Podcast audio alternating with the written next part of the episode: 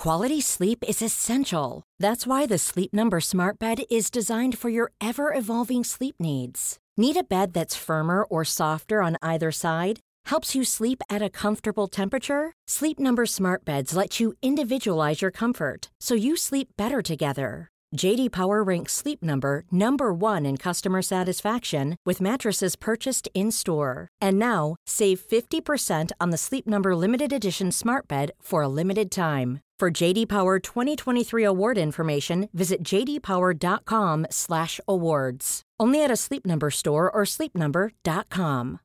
Here's a cool fact. A crocodile can't stick out its tongue. Another cool fact, you can get short-term health insurance for a month or just under a year in some states. United Healthcare short-term insurance plans are designed for people who are between jobs, coming off their parents' plan, or turning a side hustle into a full-time gig. Underwritten by Golden Rule Insurance Company, they offer flexible, budget-friendly coverage with access to a nationwide network of doctors and hospitals. Get more cool facts about United Healthcare short-term plans at uh1.com. Hi, I'm John McEnroe, and you're listening to the Tennis Podcast. Hi, my name is Grigor Dimitrov, and you're listening to Tennis Podcast. Hi, I'm Mats Wilander, and you are listening to the Tennis Podcast. Well, hello and welcome to the Tennis Podcast, brought to you in association with The Telegraph. And we come to you the morning after Novak Djokovic took his remarkable year to nine titles won, 25 Masters 1000 events overall, 73 matches won and only five defeats this year. He beat Andy Murray comfortably in the semi finals. Jo-Wilfried Tsonga in the final. He is utterly dominating the other members of the supposed Big Four. And I'm asking today to all those who said this is getting boring. Did you say the same about Roger Federer at Wimbledon all those years? Did you say that about Rafael Nadal when he was winning nine French Opens in 11 years? And is he actually getting better? Novak Djokovic. Isn't it time we started giving this guy the respect he deserves? Maybe even a bit of affection? Federer lost in the first round to Albert Ramos Vinolas. What a shock that was, one of the upsets of the year. Nick Kyrgios got himself into further hot water, edging towards that $5,000 mark in fines, which would activate a 28 day suspension. And meanwhile, on the women's circuit, Venus Williams will now have to rely on other results to get to Singapore as she lost out in the Hong Kong semi finals to eventual champion Jelena Jankovic. My name is David Law. This is our first tennis podcast since we celebrated our one millionth download. One million! Honestly. You think people have, have better things to do with their lives than listen to this, wouldn't you? But Catherine Whitaker and I would just like to say a big thank you to all of you, wouldn't we, Catherine? Yes, all the, those million members of the Whitaker family. Thanks, thanks to each and every one of you. Yes, all downloaded it once each to reach the grand total. And uh, Catherine, you and I are podcast devotees generally, aren't we? We like listening to podcasts. Where do you listen to your podcasts? Uh, anywhere and everywhere. I have such a bizarre, uh, n- non uh, non schedule based life that uh, I mean, it, on one week I'll be listening on the plane or on the train or occasionally in automobiles. Uh, sometimes I'll be listening at an event at my desk whilst pottering around waiting for a tennis player, which I do seem to spend a lot of my life doing. Uh, or sometimes I'll just be um, around at home, listening on the sofa or in bed or something. So. The reason I ask is because we can't listen to our own show. Well, we can, but we'd look a bit ridiculous, wouldn't we? So we asked you, given we're celebrating our millionth download, where do you listen to the tennis podcast? Andy Mallon says, while walking to work in the morning. Nena Jovanovic says, shaving in the morning is better with a little tennis talk in the background. Susie says, whilst walking the dog. Political Rat says hanging out the washing and doing other domestic chores is made much better while listening to the tennis podcast. And John McKay says chilling on the beach. Kelvin Gray says I usually listen to the pod while I'm in the bath. So there we are. It's a, it's a wide variety. TMI, Kelvin. I think uh, our dear friend of the show, Dave responded with a, uh, a similarly oversharing uh, response about where, where he listened. I think the winner has to be Susie. I can't imagine anything more joyful than both walking a dog and listening to the tennis podcast simultaneously. Susie, you've won at life. What about your poor dog? Just blanking your dog while you're listening to some rubbish show. Anyway, Catherine, uh, my co host, sitting alongside me here in the Putney Exchange Shopping Centre, is making a late charge for Singapore herself. Played twice in two days, didn't you, Catherine? How did it go? uh, varying success. Um, latterly, the uh, appallingly, utterly appallingly, for which I, being the bad workman that I am, entirely blame uh, my tools and the uh, and the conditions. October is a is a dastardly month for outdoor tennis in this country. It was windy. It was a bit damp. The court with there were all sorts of bad bounces. You know, I'm like Federer. I like perfect conditions to you know nothing to interfere with my immense level of skill. You don't know this, listener, but I'm really struggling to keep a straight face just at the moment uh, with the comparisons to Federer and the excuses that have uh, uh, run the full gamut just at the moment. Now, Catherine, Novak Djokovic, he wasn't complaining, was he? He wasn't worried about the conditions where he was in Shanghai. The man cannot be beaten in China. It is as simple as that. And I mean, it is getting ridiculous now how good this guy is getting. He is getting better. Yeah, he is, and, and he's even said that now. He said this is so far and away the best year I've ever had, the best tennis I've ever been playing, and and well, look at the numbers. He's double. He's got double the points for the year that the number two place Andy Murray has got. It is a level of dominance that I, I in terms of the bare facts, it's a level of to- dominance beyond what Federer achieved at any one moment because he always had Nadal as, as, as a rival. He always had Nadal as as a as a real challenger. Who who is Djokovic's challenger really? The field is the challenger, but the field is nowhere near just at the moment. I mean, that is the big question mark, though, isn't it? You mentioned he always had Nadal, Federer. Yes, he did in the, the later years of his dominance, but certainly in 04 and 05, he didn't. He had Roddick and Hewitt as his primary challengers. Arguably, what Djokovic is doing is even more impressive, isn't it? The fact that he still has Federer, okay, a bit of an older Federer. He has Nadal, he has Murray. These are players that in other eras are the, some of the greatest players of all time. Okay, maybe not Murray in that group, but the other two certainly are. Possibly, I, uh, yeah, I think I think an argument could be made for that. The other thing that I think is particularly impressive is, I mean, a lot of players maybe you, you don't know how good they could have been, how far and away better than the rest of the field they could have been, because I guess you do just enough to be world number one. You know why, and then you sort of plateau, I suppose.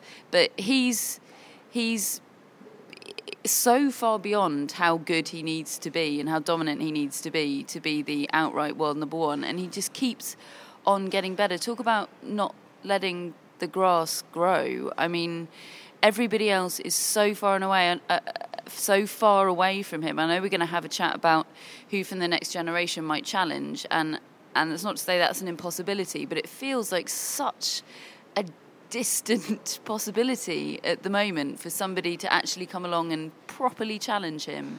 It really feels unlikely in the immediate future. Yeah, absolutely. the, the big question that comes out of this from me, though, as well as just mouth gaping at what he's been doing over the past few days. I mean, particularly when he played Andy Murray, that was not the best Andy Murray by any means in the semi finals up against him.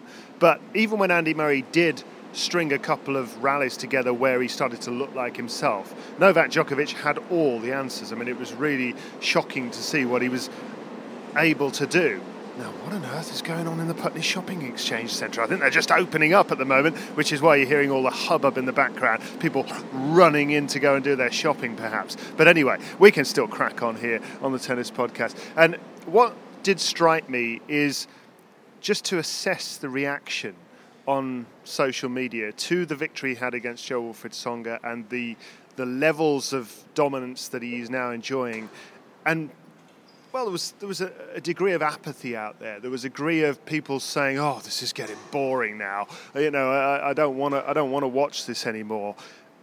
Were people saying that when Roger Federer was doing it? That was the question I asked immediately afterwards. Are we giving this guy a fair shake, Novak Djokovic?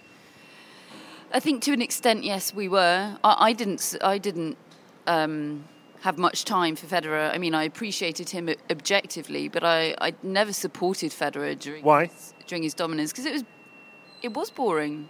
I don't think it was boring to quite the same degree because I do think there's an issue. Not an issue. I mean, it, in terms of aesthetic appreciation, they play a very different brand of tennis, and I think objectively, Federer's brand of tennis is a, a level of magnificence that that compensated, I suppose, for how dominant he was and, and how uncompetitive points during his, his his reign were. But I mean, I always supported Rafa in the days of of uh, Federer's dominance. You know that Wimbledon final, I wanted Rafa to win it because it's just more exciting for tennis, more competition. What's sport is all about competition, isn't it? I mean, I don't like watching anybody win six love six one. So why are you supporting Roger Federer these days then?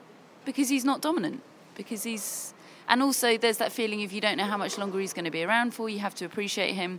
The other factor with Novak Djokovic is I have an issue with how much this question that we're asking, so we're part of the problem, is asked. I think that's part of the problem. All this, the slight chip on the shoulder, the why isn't he loved? Why isn't he appreciated? I think he, I think he is. Just uh, okay, perhaps let him get on with it. Just let him get on with it for goodness sake. And I think, I actually think it's interesting in China, and in and in a lot of Asia, he is a god in the way that Federer and Nadal are in other parts of the world, in, and in the way that I think he thinks he perhaps should be in other parts of the world. In in China, he is thought of in that way. If, if anything, he's more popular than Federer and Nadal, and I think that has something to do with why it suits him. I think that I think that's important to him, and, and I think it's a cyclical thing. We've talked about it before. The as much as he won't openly say it, he does care. He does want to be loved and appreciated, and that's fine. Who wouldn't? But just say it, Novak. Just say, I, re- I would love to be adored. Why should he have to say anything? Because we're saying it. He, he does deserve to be appreciated. But, well, because he's, he's outright asked about it on, often, isn't he, in press conferences? You know, does it does it bother you that you don't receive the same level of adoration? He says, no, no, it's all fine to me. Whereas on the court, sometimes he, he gives away just enough for you to realise that it's that it's not all fine with him. And and I, those are the moments in which I like him the most. She likes flawed people, Catherine Whitaker. I do. Well, how much did I talk during the Federer reign? How much did I talk about the Superman analogy of kryptonite? I did. I, I used that analogy to death. You know, there has to be a kryptonite for you to appreciate a superhero. There has to be a flaw. And I said it about Federer at the time. There's no blooming flaw, and uh, I'm sure one will emerge at some stage with Novak Djokovic, but it's not self-evident at the moment, is it? That's why Catherine Whitaker doesn't like me. Flawless law. That's the big problem. Now, what do you lot think? I remember Charlie Eccleshare of The Telegraph writing a piece which uh, was headlined Novak Djokovic wins Wimbledon again, but where is the love? And I remember thinking, that's a very interesting point, isn't it? So we asked you on Twitter what your thoughts were about Novak Djokovic's domination. Hugh Beasley says it's just as exciting. Dom Ledensborough says anyone who thinks it's boring doesn't understand tennis. Hashtag Novak Djokovic. No, Nicole Eclectic says it's only boring when it isn't your favourite player. Novak Fan says, uh, I think we know where this one's coming from. I don't find it in the least bit boring. I'm loving it. And that person puts 10 smiley faces. However, Song says Federer made tons of people start watching tennis. Djokovic is driving people away. Don't think that's true, is it? Al Stefano says no, because Federer and Nadal had likable, entertaining personalities. Wait a minute, Al Stefano. What about Novak Djokovic's impersonations? I think those were brilliant. Rookery Mike says perhaps it's because it's yet another period of unopposed dominance. That's what Catherine was getting at. Donna says he's a lovely man, funny, great personality, but mainly off the court. He comes across a little robotic on it. Maybe that's why. Uh, Maria says he's taking advantage of an old Federer and a rubbish Rafa. That's a bit harsh. Rafa's starting to come good again, I think. Uh, oh, the Rafa chat again. I, I think that is that is harsh. I think his competition, perhaps maybe not in this precise moment now, but generally speaking, his competition is is as is as high and as strong as, as anyone's has been really at, at the top of the game. So I, I personally think that's a bit harsh. I mean, you could say that this year Murray's played his best tennis ever, and look how how clear the lead is between Djokovic and Murray. I, th- I, think there are actually two separate issues. We've got Siobhan here, Siobhan's here who says any dominance is boring, good for them but dull for the fans. Song says dominance is boring by nature, so imagine when a boring player is dominant, that's a bit harsh, eh, it is unbearable. But I think we've got two separate issues here. One is, yes, unopposed domination can get a little bit samey. It doesn't matter who it is. I think the one thing with Roger Federer it was it was a little bit like going to the theatre when he was actually absolutely on the top of his game. You could enjoy just the magnificence of it, regardless of whether there was any tension involved. But in terms of appreciation of Novak Djokovic. I think you pointed out a very valid point when you said that in China things are different. He keeps going back, he keeps being successful, he's building that legacy one little step at a time. And as he goes around the world over the next five years, I suspect that is going to happen for him. I do. You're not sure about that, are you? I can tell. But I remember Ivan Lendl. I hated Ivan Lendl when he was uh, world number one. In the latter couple of years of his career, I started to support him. I remember him playing Boris Becker at Wimbledon, and I was shouting his name at the TV when, you know, 10 years previously it had been the, been the other way around. I'm, I'm quite sure you're right to a certain extent. I'm quite sure there will be more affection for Novak Djokovic in the latter stages of, of his career, just because the, the same effect that Federer is experiencing now, I think he will experience. He will have. But don't you just start appreciating people and their dominance and their brilliance as things go along, just by the repetitiveness of it. But I, but I think appreciating it and enjoying it are different things. I, do, I mean, there were perhaps a couple of people uh, on Twitter that were not fully appreciative of it, but I think you can stand in awe of it without enjoying it. I mean, I honestly don't enjoy watching him thrash the world number two. Watching the world number one thrash the world number two is not enjoyable, and I would apply that to no matter who the names are next to the one and two but I utterly appreciate it. I think, uh, and I, and I think confusing those two things are, are quite different. I, I think he will only be appreciated more as time goes on. But that's not to say he's not appreciated now. But loved and appreciated are different things, and it doesn't to say that he's not loved doesn't mean that people think or that he is a terrible bad person. It's just sometimes there's a bit of an X factor of you know, there's just a little bit of a disconnect between him and, and the public. Some people get him completely, and we see those people on Twitter. They just get him and, and they love him for it. But I think, very generally speaking, there's a slight disconnect. People don't get him. That doesn't mean they don't appreciate him. Now, what do the rest of the world have to do to come back to him? Because you, it tends to go in cycles, doesn't it? Somebody establishes some dominance with a certain style of play, and others develop, frankly, the kryptonite against it, don't they? That's what tends to happen with, with sport in life. What is it going to take, do you think? I mean, we're not best place, we're not coaches, we're not players, but what do you think? Well, Catherine's looking at me as, as, as if to say, well, hang on a minute, I've played twice in a week.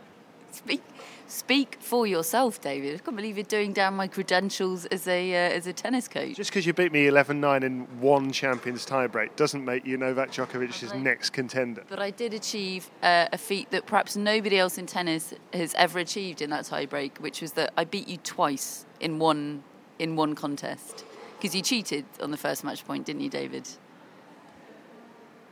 Didn't have to say that. Win, win if you can, lose if you must, but always cheat. That's what I say. Now, Catherine, come on. Uh, don't do that, kids. Uh, so, what do we think? I mean, I put it out on social media. Magnus says it, it's down to people taking more chances and being more aggressive on that second serve, which has obviously got a lot better under Boris Becker, hasn't it? Changing the pace, using slice, attacking Novak's second serve is the key, he reckons. But it doesn't seem that easy to attack that thing. Yeah, I think that's the proverbial clutching at straws. I mean, not to say that that's wrong, but I think that's the tiniest chink in the, and it's not even a chink. It's just not quite as robust uh, an area of armour as the rest of his armour. I think that probably is the answer. I, I think it's going to take somebody that has pays no heed to locker room aura, somebody that walks on the court and doesn't already feel I'm going to have to play my best tennis on every single point to even stand a chance here. Somebody, I mean, fearlessness is that's a bit of a simplistic way of putting it, but I suppose that probably is how you'd express it. Somebody that's not three love down when they step on the court. As Jo-Wilfried Tsonga was yesterday, and a double break, and that is the problem when he steps up. I remember when Joe Wilfred Songa first came on the scene and thrashed Rafael Nadal, who was at the peak of his powers in early 2008 at the Australian Open. It was one of the most exciting couple of hours of tennis that I've had pleasure to commentate on couple of others that I think of Marat Safin winning the US Open in 2000, Juan Martin Del Potro uh, winning the US Open. That sort of otherworldly power where you just think, oh my word, this guy might just pick up Novak Djokovic any minute or Rafael Nadal and break him in half. Stan Wawrinka did that, didn't he, at the French Open in the final? But Tsonga doesn't appear to be able to do that against Novak Djokovic in these big occasions. No, he can't. Um, I think that I think probably everybody in tennis is going to spend their off season watching that French Open final on a loop to try and identify what the keys were. And if, it's dead easy. All you have to do is redline it, get the best backhand on the planet, a pretty decent forehand, massive serve. Ryan Reynolds here from Mint Mobile. With the price of just about everything going up during inflation, we thought we'd bring our prices down. So to help us, we brought in a reverse auctioneer, which is apparently a thing. Mint Mobile unlimited premium wireless. Ready to get 30, 30, bit to get 30, bit to get 20, 20, 20, bit to get 20, 20, bit to get 15, 15, 15, 15 just 15 bucks a month. So, Give it a try at mintmobile.com/switch. slash $45 up front for 3 months plus taxes and fees. Promo rate for new customers for limited time. Unlimited more than 40 gigabytes per month slows. Full terms at mintmobile.com. Ever catch yourself eating the same flavorless dinner 3 days in a row, dreaming of something better? Well, HelloFresh is your guilt-free dream come true, baby. It's me, Keke Palmer. Let's wake up those taste buds with hot, juicy pecan-crusted chicken or garlic butter shrimp scampi. Mm. Hello Fresh.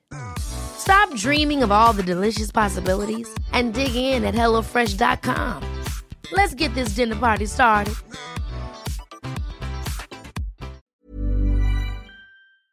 This edition of the Tennis Podcast is sponsored by Tennis Channel, and Tennis Channel Plus is the place to watch the French Open. They've got every court live, and you can watch on your phone or your smart TV, both in HD. Matt, this sounds like your kind of thing. Yeah, there's nothing I like more than watching multiple courts with matches everywhere, dipping in to where there's the latest final set tiebreak or even the latest bit of aggro. And David, don't worry, you can just watch your favourite court, Suzanne Lenglen, all day if you want. But whatever you choose, the French Open promises unforgettable moments and new chapters in tennis history.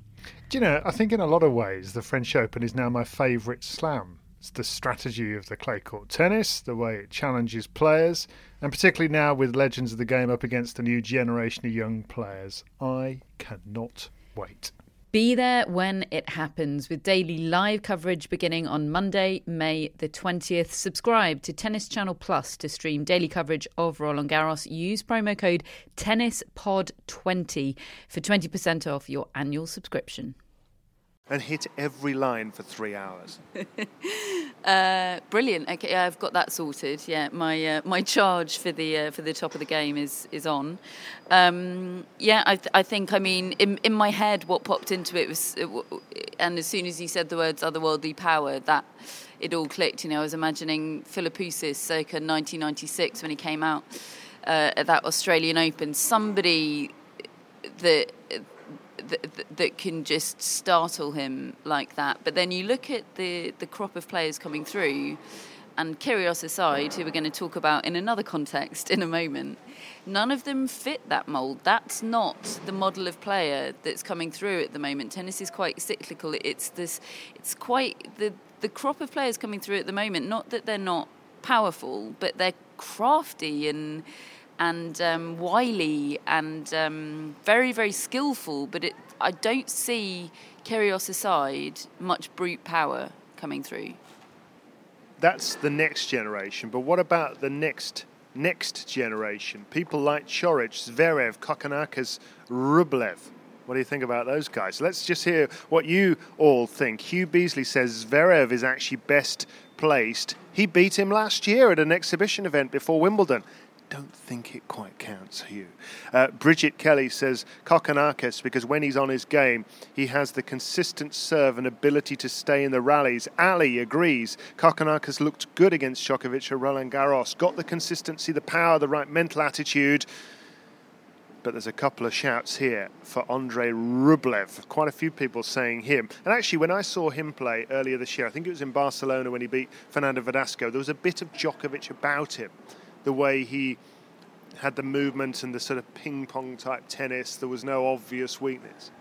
Yeah, and his demeanour has a bit of the Marat Safin about him as well. I, maybe that's just a, a Russian thing, but uh, I, I, think he has sufficient disrespect for, uh, in, in, the best possible way, sufficient disrespect for for the establishment at the top of the game. I, I think he probably fits into that category of somebody that's not going to be three love down walking onto the court. The the issue at the moment is that he still looks like a boy, doesn't he? As the frame of a boy, um, and I think he probably needs to to grow into that a little bit before he's a genuine challenger. But he certainly has the skills, and he also, for anybody that hasn't seen the video of him and his friends.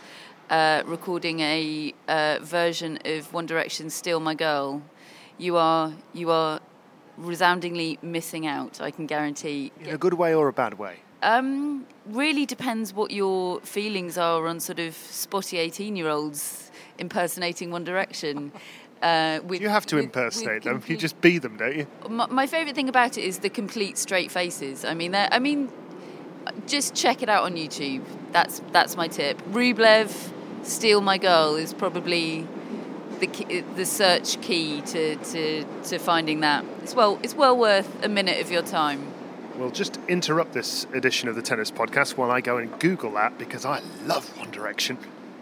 Now, uh, that having been done, uh, Paul Jones says, I'm interested to see when Father Time starts to turn on Djokovic. At this point, that appears to be his biggest foe. I mean, in theory, you'd expect so, but what in practice is indicating that that there's any indication of him waning? He's getting better, particularly because of that wiry frame of his, that Federer-like frame. Frankly, it's not like Nadal, who's carrying a lot of muscle and putting a lot of pressure on the joints. This guy, this guy could go on for years yet. Exactly, and I think his. Um, Something that's a bit underrated is his flexibility. Uh, I think reduces the stress on his joints somehow. He does feel like he can just bend with with whatever way he needs to, rather than it, it, somehow feels like there's less impact on his joints because of that flexibility. Whereas when you see somebody like Rafa, and I'd, I'd, say to a certain extent Andy Murray as well, step onto the court, you almost feel like there's that infinite tank, like as if you're playing a computer game and you have your, your lives or your power in the top corner, and every time they step onto the court, you see it go down by 1%. There's a finite quantity of, of power, of, of lives, whereas with Djokovic, that's a, a rechargeable tank somehow. Indeed, rechargeable tank. Andy Murray on that subject. My word, he was getting a bit annoyed when he was playing against Novak Djokovic. I suppose when you're losing 6 1, 6 3, you're not going to be in the best of moods, are you? But goodness me, he has a go at himself and those supporting him. Yeah, I mean, it's difficult, isn't it? It did look like the. Uh, who was it we had in the podcast recently? It was Simon Briggs that referenced a pre Lendl pre Lendl Murray, uh, as if Lendl is sort of the benchmark of Murray's improved on court behaviour. I think that was after the match against Anderson at the US Open, wasn't it? That there were signs of the pre Lendl Murray, and it was it was the same again. But as you say, I mean, I defy anybody not to. I mean, he must have just been thinking, I'm the blooming world number two, and I'm getting utterly thrash this actually there was a one moment as well catherine where murray played a fantastic point. He was throwing himself around hitting punched volleys. He was going back and doing his retrieving he was and turning around and doing wonderful passing shots. And Djokovic still had the answer to every single one of those shots. I tell you I would have wrapped the racket around my own head if that had happened. Yeah, I mean, there's no. It, it's you have to win a rally four times against him, don't you? You hit a winner, and and what I would be doing is just standing back and admiring that win, winner, and then Djokovic would be hitting it back for a winner himself. I just can't imagine the frustration that elicits in somebody. And I think when we're talking about you know opponents walk on the court and feel like they're love three down, that's what they're thinking. They're thinking I I can probably play a brilliant rally, and it's just not going to be it's not going to be enough. I I think it's that the pressure on them all the time. They're thinking I have to do just I have to do a bit more, a bit more than what I'm capable of in every single rally, and that that forces errors. Unless you're Stan Wawrinka in Paris in May or June, was it? Beginning of June. Uh, that yeah, redlining it. Redlining it is what you need to do, everyone. Everybody's going to go and start watching Stan Wawrinka practicing, trying to work out how on earth he did it. He's one of the five that actually beat Novak Djokovic, and he did it when it mattered absolutely most. We mentioned Nick Kyrgios. He has uh, got himself into a little bit of trouble once more. He is on probation, don't forget. If he accumulates $5,000 in fines over the six months from his misdemeanor in the summer, he stands to be suspended for 28 days. He's getting a couple of fines. He's edging towards that mark. He's kind of improved, Catherine, in some of his matches. I mean, a lot of the matches I've seen where we've just seen a result and lots of highlight reel winners, but then we have had a, a, a couple of uh, flashpoints as well. He's got annoyed with a couple of ball kids and thrashed a ball away in frustration. But is it not that we are also just watching every single thing he does and therefore there's no hiding place, and the, the, the, lad actually can't do anything without being talked about. Of course, it's that. But he's rather sacrificed his right to a hiding hiding place, hasn't he? I mean, he's he's invited this upon himself with his own behaviour. I don't. I think, of course, there's a ridiculous level of scrutiny on him in a way that nobody else is, is subjected to. But I don't think you can argue that that's in any way unfair or unjust because he's been given the opportunity to help himself. I was I was really um, pleased and impressed by the sanctions, the, the, the, the way the ATP chose to impose the sanctions on on Kyrgios. They you know dangled the the carrot incentive for him to improve his behaviour and, and become what he should be, which is an incredibly positive influence on tennis for now and for the future. They're giving him the opportunity to help himself. And yes, he's improved a bit, but come on, Nick, can't you see how what a fantastic opportunity you've been given? How, if I would say let off the hook, that would imply that I think he's been let off lightly or un, unduly lightly, which I don't think at all. But I mean, all you've got to do, I mean, just put some sticky tape over your mouth before you go on court or something. I mean, and it leads me to think maybe he just can't help himself. Maybe it's just not possible for him. Well, it's very difficult. I think if you are wired that way to say whatever's on your mind, and it does appear to be that that is the, the, the case. Also, should mention, and we actually had a very brief Twitter exchange. I'm not trying to name drop here, but I'm going to do it anyway uh, because I, I just pointed out that this guy has also set up off his own back a little scheme to donate $50 for every ace he hits to the Elena Baltacha Foundation. And this is more than a year and a half after Elena sadly died. And I think that that is a, a really nice gesture and, and a credit to him, to be quite honest. And I sort of I put out on Twitter, I said, see, he's not all bad. And uh, to which he replied, somewhere in there, is there, is there a compliment? Hashtag maybe? And I said, yeah, there's a compliment in there. And I, I think it's nice. That's where he's not doing himself any favours, though, is he? Is if, like, I mean, stop searching for the. You've just got to get put your head down and take your punishment like a man, Nick. Yes, do all these. That's wonderful that he's doing that. Do all that, but then don't don't question whether or not he's getting sufficiently complimented for it. It's like a, oh, I don't mind apology on, on Facebook, which was perfectly fine. His apology for for all the Stanford Wawrinka stuff, fine, perfectly fine apology, great, box ticked, and then he ends it with the hashtag NK Rising. I mean, I know it's personality, and he's. I agree with you. I think he's basically a good kid, and, and he is going to be great for the sport. And I can't take my eyes off him. When I when I see him on an order of play, I want to watch. Do you think I should have a hashtag?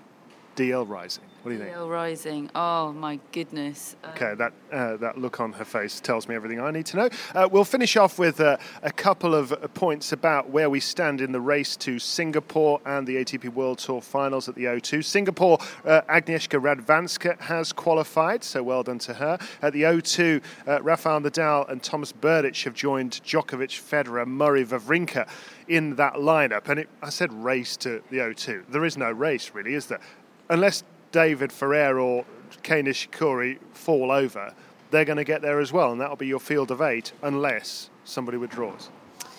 Unless somebody withdraws, that's it. it, it in fact, it's not been a race really at any stage. That gap between the top eight and uh, everybody else has been so large that it, it's a shame, really, because that's that's what gives this portion of the season it, its its edge, really, and its significance. But if Andy Murray does pull out, or somebody else could, I suppose, due to injury. But at the at the moment, if if you had to think of anybody that would pull out, it would be Andy Murray. Then suddenly a spot opens. It's, it, given that Andy Murray's already said that's a possibility, it's still worth the best of the rest fighting for it. But I, the every day that goes by, the more likely I feel it is that Murray will play. And the noises I'm hearing in Mallorca last week, the noises were from the Swedes, who I think know a thing or two about what's going on in Jonas Bjorkman's mind, for example, the Swedes seemed very confident that Murray would play.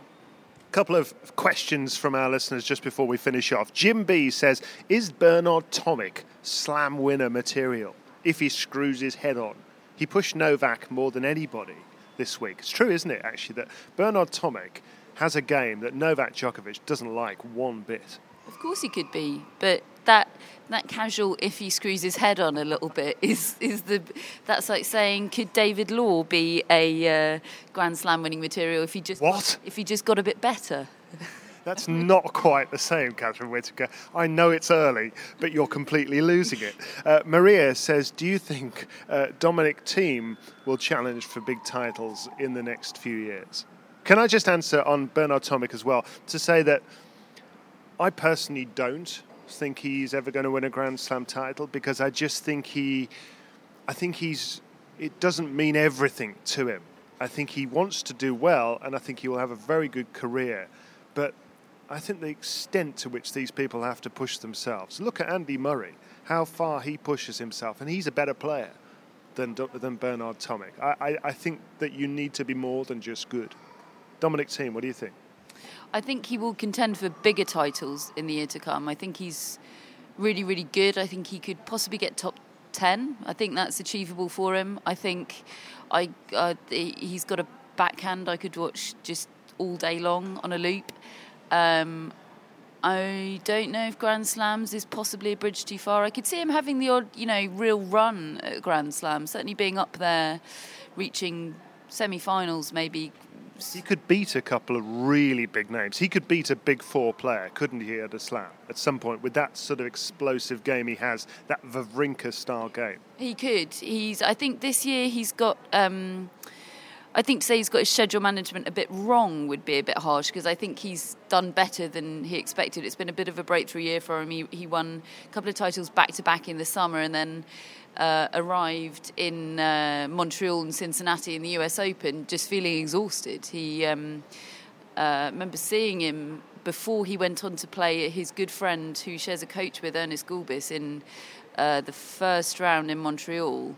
And uh, he, he, was going onto the court saying, I'm just too knackered for this. Uh, and that sort of uh, bore out through the rest of the US hardcourt season. So I think his schedule next year might look a little bit different, and that will be interesting to see. But this year's been about getting wins under his belt, getting his ranking higher, and, and I'd like to see him in the top 10. I think he'd be a, a good addition to the top 10. Yeah, he, he is an exciting player to watch, certainly. Marcus finally says, Is this David Ferrer's final year as a top 10 player? Do you know what, Marcus? I think David Ferrer has earned the right to not be written off, frankly. And even though I kind of feel as though there has to be a point at which this guy starts going down, he, he's just the, the, the original Energizer Bunny, isn't he? He just keeps on going. How can you write off a man with that sort of tenacity? He, he's not even felt as though he's had his best year this year. And yet here he is, he's about to get into the World Tour finals again. Yeah, he's not remotely had his best year. I don't think we've talked about him once on the tennis podcast. I don't think I've heard anybody really talk about him. I don't think he's been mentioned as a contender ahead of any of the slams, and yet he's still quietly going about his business, qualifying for the World Tour finals. It is extraordinary, and, and I, I certainly wouldn't write him off. I don't, you know, I don't think he's uh, going to do anything to enormously surprise us in the remainder of his career, but I, I'm not going to bet against him continuing to plug away and having results. Indeed. Now, there's another Champions Tour event, ATP Champions Tour event, on this week in Seoul, South Korea, with Andy Roddick, Goran Ivanisevic, Marat Safin, and Michael Chang playing. You're not going, though, are you, Catherine Whitaker? What, what, are you doing, what are you doing with yourself? You're off to Singapore for the BNP Paribas WTA finals. I've got a I've got a prior a, a prior date uh, with uh, with a different Asian destination. So uh, our esteemed colleague Dave Levy is going to go to Seoul, and uh, I'm sure he'll have an absolute whale of a time with Goran and Marat and Michael Chang and Andy Roddick. It's a hell of a field, isn't it? It certainly is. We'll uh, give you an update on what happens there in our next edition of the Tennis Podcast. Do also keep an eye on the Royal Albert Hall Champions Tennis Field, the 2nd to the 6th of December. There are tickets available. John McEnroe will be there, Pat Cash, Henri Leconte, Tim Henman, James Blake, Fernando Gonzalez, you name it, they're all there. And Mansour Bahrami. I, you know, I've been watching Mansour Bahrami for about 17 years. I still laugh. I do too. He was in Mallorca, and uh, I found myself wandering out to uh, to the court to watch him play his doubles matches, and I thought, why am I doing this? I have seen this over and over, and I, I still found myself laughing. Uh, not as much, I have to say, one of the most enjoyable uh, experiences, or just hilarious, surreal experiences of my career so far, has been being at Heathrow Airport with Tim Henman. We were just by complete coincidence on the same flight, and uh, myself and a colleague bumped into him at the airport. He just sort of goes about his life in a completely deadpan way, whilst people shout, Come on, Tim, at him from afar. It's just, I mean, you could just make the most amazing viral video of, of Tim Henman just going about his day while people shout, Come on, Tim, and just do fist pumps in his face whilst he just has to take it. It's, it's amazing. Tim Henman's name is currently on the floor, everybody, after Catherine just just misplaced it and dropped it. Uh, but that's Tim Henman. He's going to be at the Royal Albert Hall. Yes, we do work for the Royal Albert Hall tournament. We are biased. I don't mind saying it, but it's a fantastic tournament, and uh, we're very much looking forward to that one as well. We are absolutely chuffed that you were one of the people that downloaded this tennis podcast one of the million downloads we've had over the past three years. We're on to the next million now, Catherine. Uh, do stay with us. Do subscribe on iTunes. Do review us on iTunes because that helps our iTunes rankings. You know, we were in the top 60 this week, Catherine. That was pretty good, wasn't it? Quite right, too. Who are these other 59? I mean, who are those jokers? Absolutely. Catherine Whitaker here on the Tennis Podcast, brought to you in association with The Telegraph. Do check out uh, their tennis coverage and do come back and listen to us next week. We'll speak to you soon.